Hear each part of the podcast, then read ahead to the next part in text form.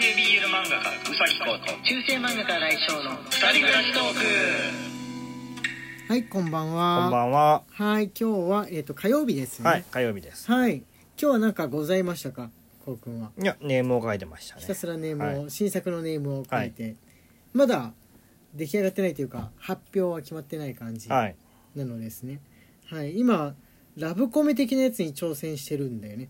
ラブコメと言っていいの？ラブコメ、まあ、まあ、でもそうかな。そうなんのかな、うん。カテゴリー的には。っていうのでももちろん BL ですけれどもこうくんだから男女のはまずないわけですがはいえっとね今日は火曜日ですけど昨日あの月曜日トークの日をなしにして、えー普通のはい。お手紙、じゃないや間違えた。いいいい夫婦の日のとスペシャルデーにしました。はい。ので、今週は月曜日の、えーお便りはなしで下ネタ関係のお便りなしで今日の普通のお便りのはい。日に、えー移行しようと思っておりますのでえー読んでってみてもらうかと思います。ちょっとえっ、とね結構皆さんあのねフリートークだのなんだのをしている期間の間にですね、えーたくさんいただけまして、はい。えーお便りが、えー続々ございますので古い方の日にちから読んでってみてもらおうかはない。と考えてるんですけど、よろしいでしょうか？はい。はい、よろしくお願いします。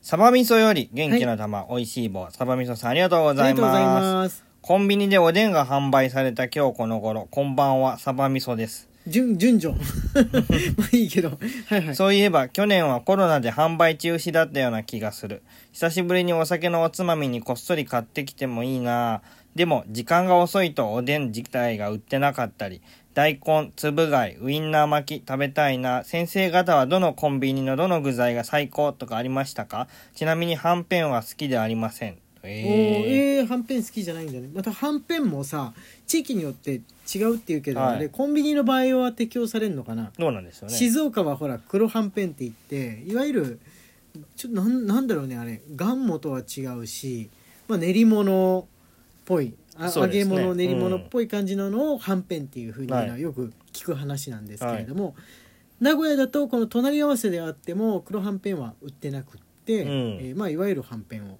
そうだね。売ってますが、うん。名古屋独特のメニューってコンビニのおでんに限り置いてないよね。居酒屋とかだったんだけどそうだね。赤棒とか、うん。コンビニで見かけたことはねないね。ないないよね、汁もさコンビニの汁って東京型っていうの同じだよね。関東東だけ京型だよね。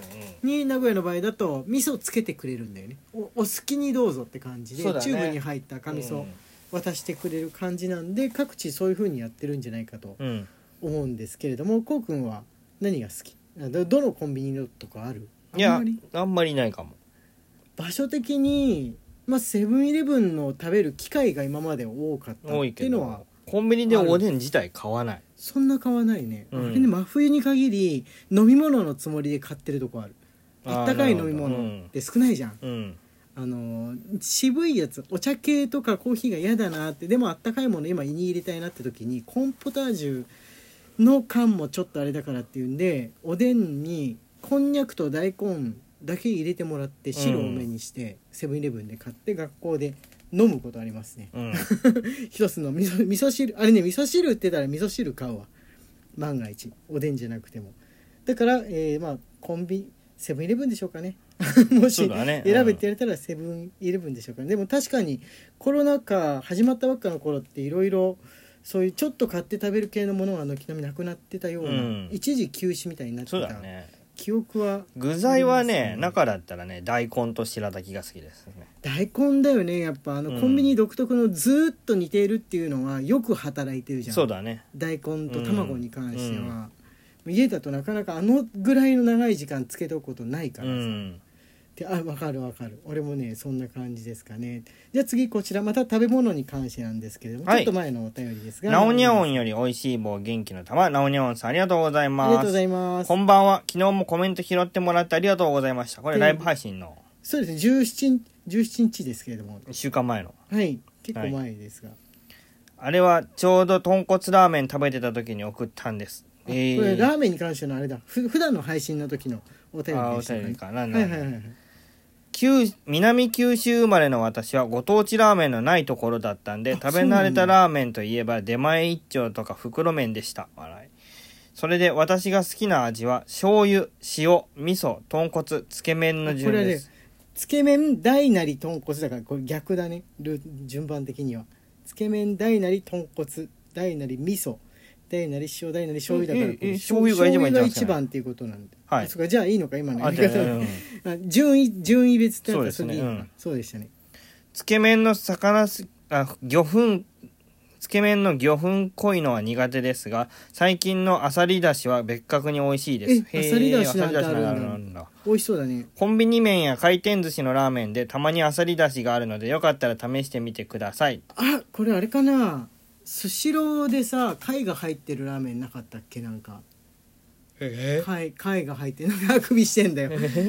それ食べたことある気がする。確かねスシローだった気がするんだけど、記憶ではねはま寿司かなどっちかうな、ん。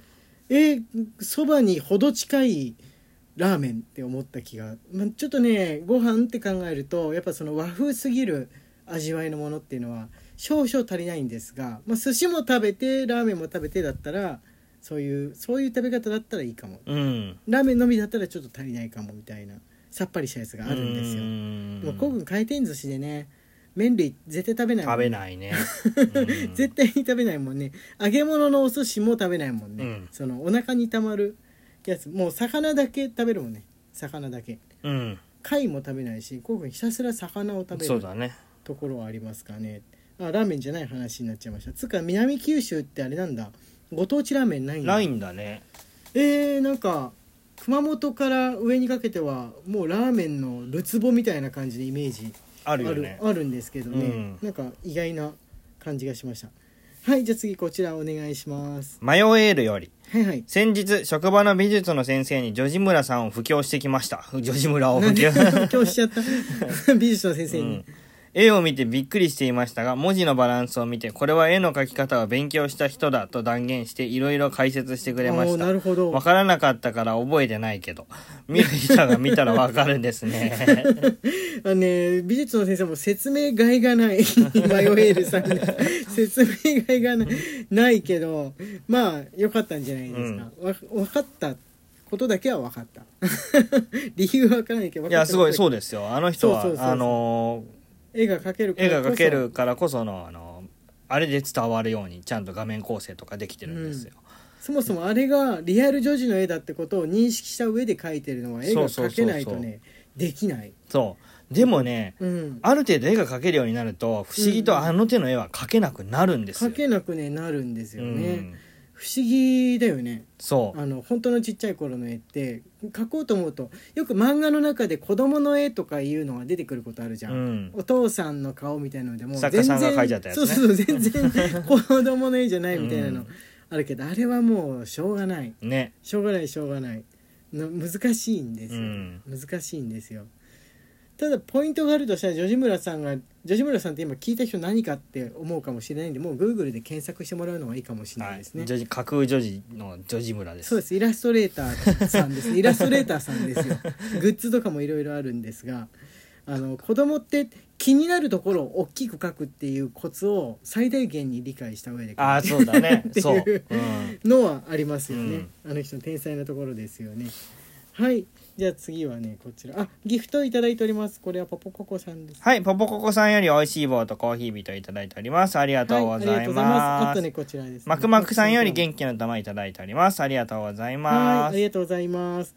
あとねあそうだマヨリさんからもう一個来てますね。はい、マヨエールより、僧侶ロスのマヨエールです。僧侶さん、お聞きでしたらいつもの楽しいロボットや銀河英雄伝説ネタが散りばめられたお便りお待ちしています。はい、僧侶ね、スマホを変えてからね、ログインできなくなってしまって。なんかパソコンからのログインの仕方がよくわからなくなりましたみたいなのを聞いてからそれ以来なんですけどまあ多分ねあの忙しいのもありなんか小説家を目指して、僧侶やりながら小説家を目指してるみたいなんですけれども賞に応募したりとか、うん今してるみたいなんですがちょっと間を置くとやっぱりこのラジオっていうのは、まあ、遠慮いきなりだとあれかなって遠慮しがちな。はい。よくあの他のリスナーさんからもちょっと間を置くと入り込みにくくなったりとかしたらどうしようみたいなこと聞かれますけど、はい。そういう気持ちあるのかもしれないんですが、まあ、僧侶もし聞いてたら全然大丈夫ですよはい。というふうにお待ちの人がいるようなので。お伝え して おこうかと思いました。